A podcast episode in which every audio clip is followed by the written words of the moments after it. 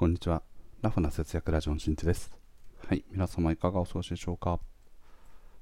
ということで、今回はですね、時間があっても人はやらないという話をしていきたいと思います。日常からね、時間がない、時間がない、忙しいと言っている人、多分多くいらっしゃると思います。でもそういった人たちがですね、時間をじゃあ、たとえゲットできたとしても、なかなかやらないよというお話をね、していきたいと思います。はい。これは何を隠そうですね、僕の話ですね。はい。ここ最近というか、ここもう数年間かな、の生活についてね、ちょっとお話をしていければなと思っております。僕はもともと、なんかこう自分で言うのもあれですけど、結構ね、ハードワークなことが多くて、で、1日大体まあね、仕事とかで10時間とか11時間とか、そういうようなね、あの基本的にもうその時間働いてるみたいな、そんな感じの生活をずっとしてました。で特にね、会社員時代という感じかな。うん、11時間からま12時間ぐらい。だから1日の半分ぐらいはもうずっと仕事をして、で睡眠時間とかも4時間とか、そんな感じの生活ですね。うん。まあそんなこんなでね、ちょっとその時のツケが回ってきて健康がとかね、いろんな問題はあるんですけど、じゃあですね、この4、5年ぐらいかな。4、5年ぐらい時を経てですね、そこから。で、今現在フリーランスとしてやってるわけなんですけど、フリーランスになってから変わったことっていうのは圧倒的に時間が増えたことですね。今現在は週休3日なので、土日月っていうのが僕の休みなんですけど、じゃあ月曜日っていうのは、まあ、妻に、まあ、了承をもらった上でと、基本的にね、自分の好きな時間にしていいよというふうに言われてます。なので、まあ、なんかどっか出かけたりだとか、家でこうのんびりね、寝てたりだとか、まあ、子供と遊んだりとか、っていうことがね、いろいろ選択肢があって、で、フリーになった直後ぐらいかな、の時とかって結構ブログとかね、あの、外のカフェに行って、近くのスタバまで行って、で、1、2時間ぐらいかな、2、3時間ぐらいブログ書いて、で、その後、こう、近くのね、こう、街を散策したりとか、ランニングしたりとか、あとはこう、なんか、ね、買い物に行ったりとか、そんなことをね、してる、する生活をしてました。なので、もともとね、ブログはその会社員時代の頃からずっとやってたのもあって、その流れで、まあ、やる時間がそのまま拡張されたっていう感じで、そのままやってましたね。で、ここ最近ね、そう、そのまあ、従来通りですね、週休3日っていう生活は変わらないにもかかわらず、と休みの日をどう過ごしているかというと、まあ、ブログとかはね、全然書いてなくて、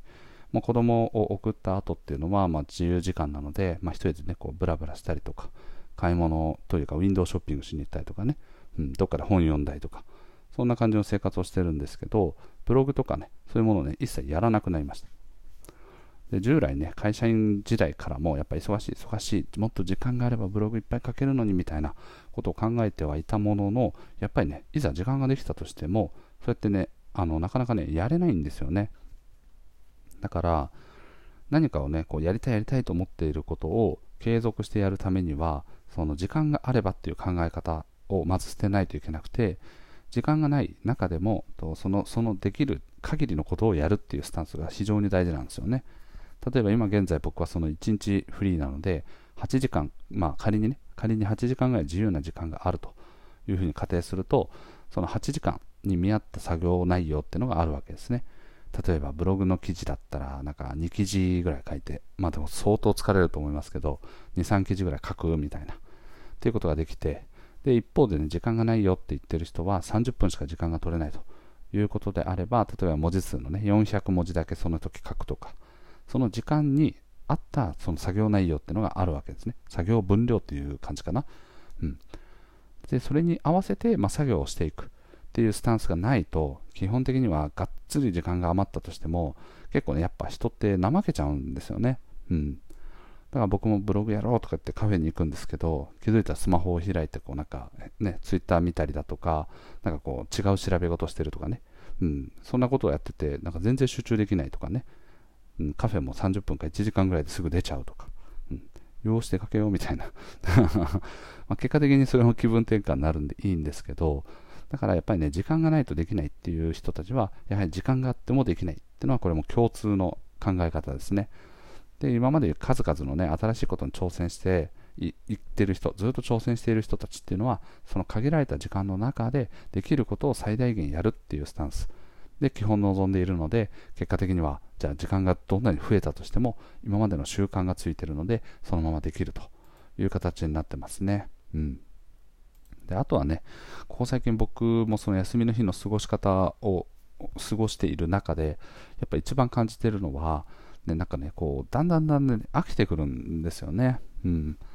例えば、僕夜とかは、まあ、こう、ブログとかを今書いてないので、お酒を飲みながらね、子供たちを寝かしつけた後に起きて、お酒を飲みながら、こう、動画を見たりだとかね、こう、漫画を読んだりだとか、っていう自分の時間を過ごしてたりするんですけど、もうそれもね、こうずっとずっと繰り返してるとね、もう見たいって思う動画がないとか、漫画も別にそんなね、あの僕大体無料で読んでるんで、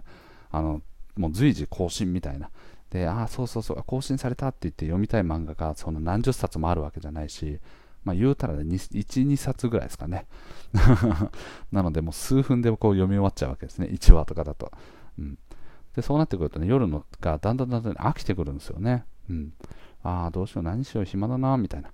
で、そうなった時に、今現在だと、ちょっとブログをね、少しずつ触ろうかなっていう気持ちが出てきたわけですね。うん。これ完全にちょっと今回のね、時間があってもやらないよって話とはまた別なんですけど、はい、もうずっとね、人ってこう、ルーティン、まあそのいい習慣も悪い習慣もそうなんですけど、だらだら過ごすっていうのもやっぱ習慣化されちゃうとこびりついちゃう。でもやっぱり人ってね、ある程度やっていくと飽きてくるんですね。で、となんか今までね、こうずっとやりたいと思ってたんだっていう、もうめちゃめちゃこう熱い思いとかがない限りは、大体ね、もう1ヶ月ぐらいそれで過ごしてると飽きるんですよね。僕も会社員時代の頃も忙しいから、その帰ってね、だらだらお酒飲みながら動画見てみたいなっていうことはあんまりしてなくて、まあ、お酒とご飯を一緒に食べて、で、もうすぐ寝るみたいな感じだったんですけど、なんかずっとね、こういうのやりたいなと思ってたものの、やっぱ、ね、1ヶ月ぐらい続けるとね、もう飽きてくる。うん。で、飽きてくるともうね、何もやることがなくなっちゃうんで、そんな時に今までやろうって思ってた別のこと、例えばブログとかね、こう、なんかいろんな副業だったりとか、新たなチャレンジみたいなものですね、読書をしようとか、資格の勉強しようとか、そういうようなものをですね、少しね、挑戦してみると、結構ね、続いたりします。うん。何かをやることが飽きたので、代わりのこととしてそれをやるみたいな、そんな感じのきっかけですね。あとはね、こう、時間があればね、あんなことやりたい、こんなことやりたいと思ってても、例えばじゃあ、仕事場がね、すごく寛容的で、仕事を例えばじゃあ1ヶ月間休んでいいよって普通に言われたとしましょう。でも、その間はもちろん給料ってのは発生しないから、1ヶ月分の給料は丸々入らないよっていうね、契約、契約というか、そういう約束をしたとしても、したとして、じゃあ別にあの3ヶ月休んでもいいよとかね、って言われて、じゃあよし、じゃあ3ヶ月休みますって言っても、だんだんだんだん自分が使える資金っていうのは減っていくんですね。そうすると、これかなり前に話したんですけど、人ってやっぱその時間だったりお金っていうものが減ってくると、選択肢っていうのはかなり狭まってくる。お金がどんどん減ってくると、どんなに時間に余裕があったとしても、例えばどっか旅行に行こうって言ってもお金がだんだん減ってきてるので、ここで使うと生活費が危ぶまれるなということで、まあ、こう制御がかかったりするわけですね。そうすると、じゃあ何をするかというと、やはりお金のかからない、そしていつもやり慣れていることをやっていく。ということで、せっかく時間があるにもかかわらず、毎日と同じ過ごし方をしていく。そうするとなんかこう気分転換、まあ、楽しいって感じることも多々あるとは思うんですけど、だんだんだんだん人って飽きてきて、満足感っていうのを得られなくなってくるわけですね。うん、そうするとね、僕自僕個人としてはですね、すごくやっぱ苦痛なんですよね。楽しいと思ってやっているはずなんだけれども、実際自分の心が楽しんでないっていうのが明らかにわかるので、圧倒的に時間の無駄だなっていうのを感じるわけですね。うん、なので、まあ、今現在だと、じゃあちょっと、ね、今までずっとこうやれてなかったんだけれども、もうやることがね、だいぶなくなってきたから、なんか新しいことをやるか、今までね、ずっとやろうと思っていたブログを再び再開するのか、ということへの思いがね、少しずつ強くなってきましたね。うん。まあね、こんな、こう、ちょっとネガティブなね、きっかけから新しいことに着手していくっていうケース、もう多々あるとは思ってて、まさに今回のケースはね、そんな感じなのかなと思います。ここら辺はね、ちょっと最後余談になってましたけれども、まあ、今回のテーマはあくまでもね、時間があればできるのにと思っていても、いざ時間をね、手に入れたとしても人はやらないよという話ですね。うん。なので、じゃあどういう、ね、行動スタイルで居続ける必要があるのかっていうと、やはりその限られた時間の中で、中でもしっかりと行動していく、実践していく、その限られた時間の中でできる分量だけをやっていくっていう癖をつけていくと、これね、何でもね、できるようになります。はい。もう、もう本当にね、何でもできるようになります。はい、2回言うぐらいなんでね、あれですけど はい、基本的にね、新しいことに挑戦している人たちっていうのは、まあ、基本忙しいです。はい、仕事が忙しいとか、あと新しいことをいくつもやっているから忙しいとか、でもそういう人たちはね、口々にこう忙しいっていうことを言わないだったりとか、あとはその限られた時間の中でも、もう本当に牛が歩くがごとくですね、まあ、牛歩と呼ばれているように、もうのんびりだったとしても、その中でできる最大限のことをやるっていう意識を強く持ってるので、はい、あのこの人たちはねあの、たっぷりな時間ができれば、じゃあその分量、その時間に合わせた分量をやっていくっていうことになってくるので、あの非常にね、前に進んでいくスピードがかなり速いというような感じでございます。はい。なので皆さんもですね、今現在時間がなくてできないよと思っている方であれば、まあ、まずね、1日の中では30分を取ってみて、とその中でね、じゃあ何ができるんだっけっていう自分の一日の行動目標を立てて実践していくといいと思います。はい。ということで今回の配信は以上です。最後まで聞いてくれてありがとう。また聞いてね。バイバーイ。